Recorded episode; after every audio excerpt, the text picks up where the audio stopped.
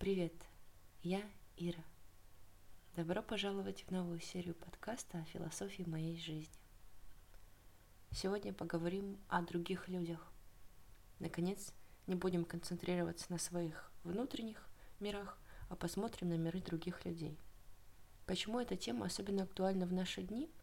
Ну, во-первых, сейчас идет большая пропаганда того, чтобы люди более индивидуалистически подходили к вопросу собственного смысла жизни и, в принципе, пребывания в обществе. Несомненно, это может пойти на пользу человеку. Однако, с другой стороны, мы можем отдаляться друг от друга и не видеть чего-то ценного, какого-то сокровища в человеке, который может быть совсем близко. Все это происходит, потому что наш ум концентрируется на самом себе.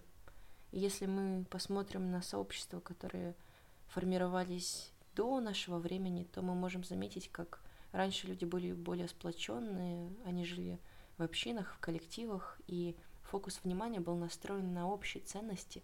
Они не говорили «я», они говорили «мы». Сейчас, последние, наверное, лет 20, 30, 40, может быть, люди больше настраиваются на внимание к самому себе, чтобы познавать свой собственный микрокосм. Конечно же, внутри каждого из нас скрыто очень много разных чувств, ощущений, мыслей. Но я хочу обратить ваше внимание, что сейчас особенно интенсивно людей привлекают к тому, чтобы они смотрели внутрь себя, но не наружу, точнее, не на ближнего своего.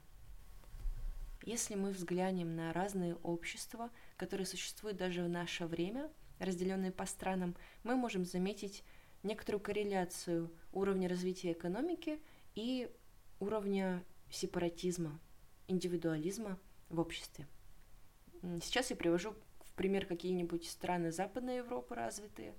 Возьмем Швейцарию, например.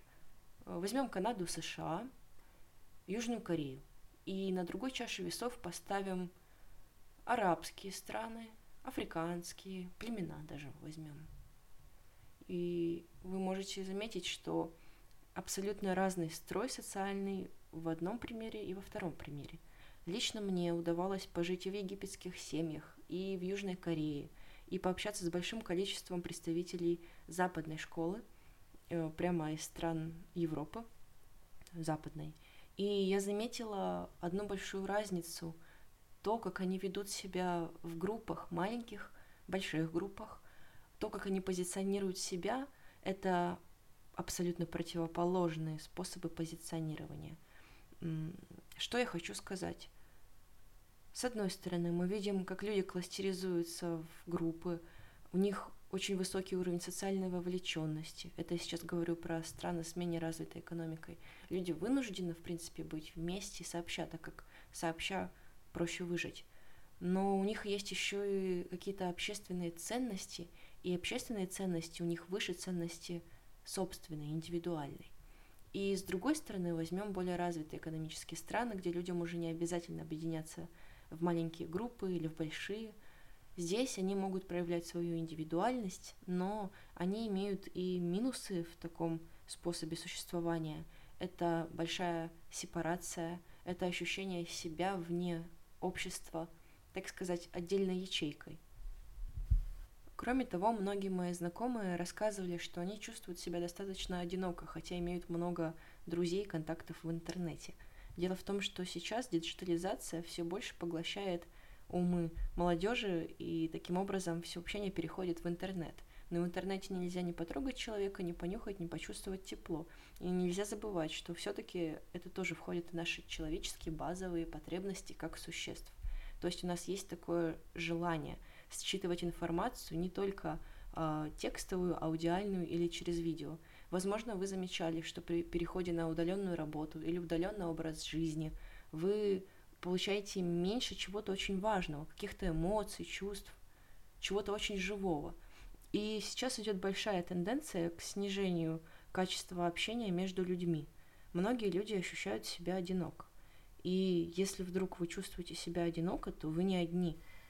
И самое удивительное, даже во многих религиях, во многих источниках сказано, что необходимо забыть себя, так сказать, меньше придавать важность самому себе Это есть и в христианской религии, и в буддийских притчах, чтобы просто исчезнуть и не быть.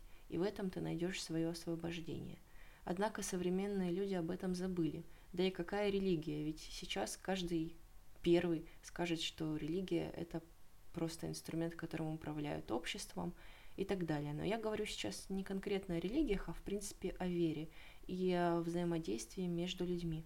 Конечно, мы можем рассматривать это с точки зрения категорического императива Канта, где говорилось о том, что нужно относиться к другим так, как ты хочешь, чтобы относились к тебе. То есть, если ты не хочешь быть оставленным другими, то тебе нужно как бы стараться самому не оставлять других, то есть обращать на них внимание, уделять им время, но не специально, опять же, а по искреннему своему внутреннему желанию. Чтобы взрастить это желание, нужно поговорить с самим собой очень глубоко и очень правдиво о том, что же мне хочется, что же мне нужно в жизни, чего действительно требует моя душа, или, иными словами, какова же моя глубинная потребность, или, другими словами, ради чего я вообще живу. И я бы не хотела углубляться в тему смысла жизни слишком глубоко, чтобы сконцентрироваться все-таки на теме коллективизма и индивидуализма и выбора человека между ними. Поэтому лишь скажу, что смысл жизни может быть больше связан с людьми, и такой способ восприятия, такой подход, он может облегчить вашу жизнь. И если вы ищущий человек, постоянно ищете какую-то истину, ответ, и вам на месте не сидится, вы динамичный, так сказать, и развивающийся, то прошу вас обратить внимание на то, что есть другие люди, и да, мы не живем в информационном пузыре, мы не одни, и чем меньше, это парадоксально, чем меньше ты концентрируешься на себе, тем более ты счастлив. Это мое личное мнение, и вы можете попробовать сами. Чем больше ты забываешься, чем меньше ты паришься о своих проблемах, чем меньше ты разбираешься в собственных чувствах, чем больше ты концентрируешься на том, что вовне и связано с людьми, тем легче тебе на душе. Несомненно, я не отрицаю, что многим людям необходимы периоды погружения в себя. И как тут не концентрироваться на своих внутренних ощущениях, если невозможно жить по-другому? Однако хочу вам напомнить, что есть и другая грань. Когда ты, наконец, поконцентрировался, поразбирался в своем бесконечном внутреннем мире, в котором можно разбираться, кстати, всю жизнь, установил более-менее там порядок, и можешь спокойно выходить обратно в этот режим жизни, где ты не просто наблюдаешь свои внутренние реакции, проживаешь их, а полноценно живешь с большой буквы. И как бы мы с вами не ругали советское общество, где идеи коллектива были над идеями отдельного человека, и, так сказать, по нынешним меркам там не было свободы слова и свободы мнения, и вообще очень сильно табуируется сейчас эта тема. Однако я призываю вас посмотреть и с другой стороны на такой формат строения общества. Не то чтобы я считаю его верным, но я начала видеть в нем плюсы, что меня саму, честно говоря, даже шокировало. Я приверженец такого современного капиталистического подхода, дитя 2000-х, и тут вдруг я понимаю, что на самом деле нам тоже промывали мозг и промывают. И им промывали мозг просто по-другому. И мы можем учиться друг у друга тем фишкам, которые не промыты в нашем поколении и не промыты в их поколении. Одна из этих фишек — это отношения внутри общин, отношения внутри групп. Если мы посмотрим старые советские фильмы, мы увидим очень много взаимоуважения, дружбы, умения друг друга выручать и человеческого отношения друг к другу. И действительно, если вы спросите себя, мне кажется, вы тоже услышите, что вам это внутри отзывается, и вашему сердцу от этого тепло и хорошо. Может быть, потому что это все идет из детства, и наши родители, выросшие на этой информации, вложили глубоко в нас эти ценности. Однако мне кажется, что очень много полезного касательно не индивидуализма, а все-таки умение приобщаться к чему-то общему, и идет из Советского Союза. Конечно, многие могут меня оспорить, и многие другие факты о Советском Союзе мне самой не нравятся. Но есть вот такой подход коммунистического общества. И если мы посмотрим на наше общество сейчас, то мы заметим, что люди не знают своих соседей, и бог с ними, с соседями, у них даже друзей нет. Либо эти друзья находятся где-то далеко, и вы общаетесь с ними через социальные сети, однако близко и постоянно поддерживать отношения не можете. Даже если вы постоянно их поддерживаете, то все равно вы не можете ни потрогать человека, ни понюхать, ни увидеть улыбку, ни прогуляться вместе. А все-таки это важно. И такой у нас сейчас век, такая у нас эпоха. Но посмотрите, куда мы идем, посмотрите, и как вы сами организуете свою жизнь. Я очень надеюсь, что у вас есть друзья, есть хорошие люди в вашей жизни, на которых вы можете положиться и с которыми вы разделяете прекрасные моменты вашей жизни. А если нет, то, может быть, вам оно нужно, а возможно и не нужно. Но, наверное, эта серия подкаста больше для тех, кто задумывался, а так ли хорош индивидуализм, и что же делать мне, человеку, который хочет взять и выйти в мир, и жить себя, и общаться с людьми заново, как в детстве. На мой взгляд, здесь стоит использовать комплексный подход, как изнутри, так и снаружи. Вообще, эта тема взаимодействия с миром, открытости и доверия к миру. Так образуются новые связи. Именно доверяя новым людям, вы знакомились в детстве и говорили: «Привет, давай делать куличики». Именно так это происходит. Открытость и доверие. Конечно, человек, набираясь опыта, страхов, начинает останавливаться перед тем, чтобы знакомиться. Ведь у него же уже есть плохой опыт. Так вот, нужно переписывать плохой опыт, а именно делать то же самое, если вы чувствуете, что вам нужно сделать то же самое. Ну, например, познакомиться с человеком, сказать: «Привет, давай дружить». Прямо так. Почему бы и нет? И переписывая этот опыт, у вас образуются новые нейронные связи. Кроме того, в комплексный подход входит и внутренняя работа, разговор с самим собой. Помимо этого, хочу обратить ваше внимание на бережный подход к тому, чтобы открываться миру. Вы можете выбрать безопасные площадки для того, чтобы делать первые шаги. И сейчас я в первую очередь говорю про офлайн-площадки. Если у вас все очень сильно запущено с общением с людьми, можете начинать с онлайна. Однако я не рекомендую, потому что все-таки в офлайне страшнее. А где страшнее, там и больше результата. Что я имею в виду, говоря «безопасные площадки»? Наверняка есть сообщество людей с похожими интересами, как у вас.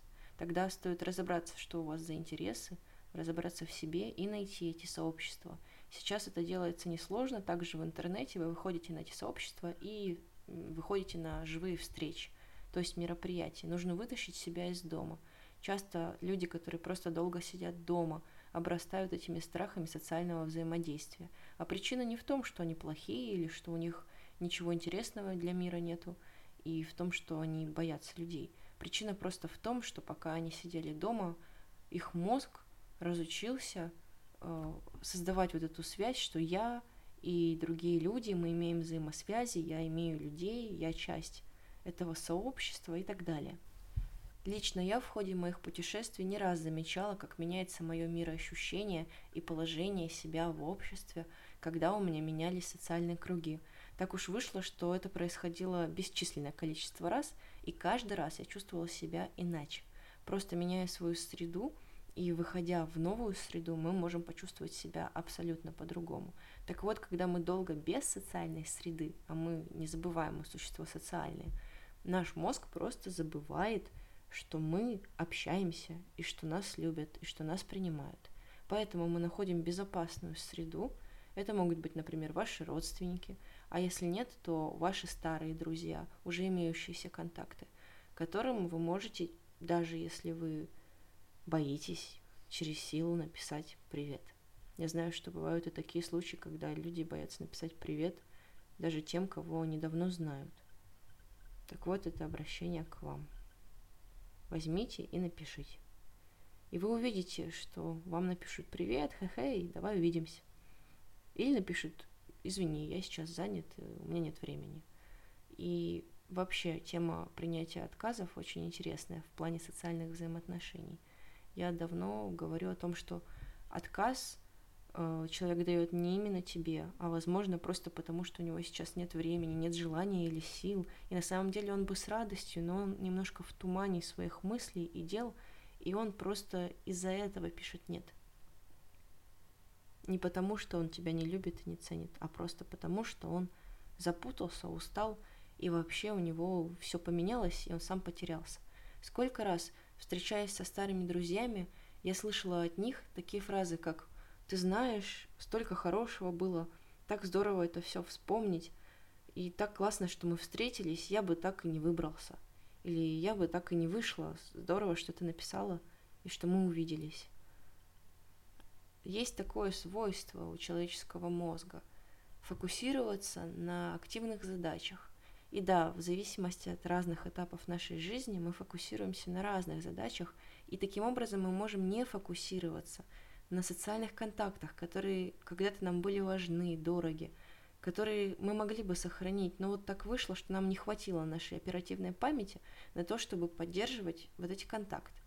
Тем более, что их может быть много в течение жизни, много ценных, а ведь многое может просто теряться. На время, конечно же. И потом снова возрождаться, и вы снова можете создавать эти же самые отношения с людьми, которые у вас были много лет назад, когда вы, так сказать, совпадете волнами. Но это уже совсем другая история. Так вот, понимаете, когда люди говорят «нет», это просто потому, что их оперативная память не вынесла сохранения контакта. Он остался где-то там, в общей памяти, но вот в данный момент они работают над своими задачами. И так получается, что ритм жизни, стиль жизни у человека меняется, и его относят совершенно в другие сферы. И он думает совершенно по-другому, чувствует себя по-другому, и ему просто некогда поддерживать этот контакт. Поэтому призываю тех, кто боится писать первым, взять и написать. Кстати, есть классная практика. Можно регулярно писать людям «Привет». Не по делу, а просто «Привет». Я тебя вспомнил. Если вы реально человека вспомнили. Давай увидимся. Или даже просто без «давай увидимся». «Привет, я тебя вспомнил. Хорошего тебе дня». Я сама так иногда делаю, когда я вспоминаю человека. И мне хочется просто маякнуть. А иногда звоню. А иногда нас в жизни пересекает. И если вы скажете, что вы совершенно другой человек, и совсем не такой, как я, общительный и прочие эпитеты, то вы всегда можете знать, что и у меня бывали периоды, когда я была одна в своей голове и не чувствовала никаких социальных взаимосвязей. И это происходило просто после долгих периодов уединения, когда я совсем не общалась с людьми. Это были периоды моих экспериментов, однако я выявила четко, что такое состояние может случаться с каждым человеком просто потому, что он долго не поддерживал какие-то связи. Это все как скилл. Качаете скилл общения, имеете это общение, имеете взаимодействие с людьми. И дело касается не поддерживания даже долгосрочных связей, а в принципе общения с людьми, как ваш навык, необходимый вам для того, чтобы просто чувствовать себя хорошо, потому что вы человек. И сейчас в наше время очень сильно недооценивается. Есть очень много разных курсов по саморазвитию, самопрезентации, но нету курсов по тому, как быть хорошим другом или хорошим слушателем, или как поддерживать связь. Вы видели хоть один такой курс? А ведь это очень важно. И если вы сейчас слушаете этот подкаст, то, возможно, мы с вами знакомы, а если не знакомы, то, вероятно, будем знакомы. Или мы с вами дружим, а, возможно, давно не виделись. Но я хочу сказать, что я поддерживаю внутри себя эту связь с вами. И я очень рада, что вы слушаете и что вы здесь. И я надеюсь, что эта серия подкаста была вам полезна. И я вас обнимаю. Счастливо.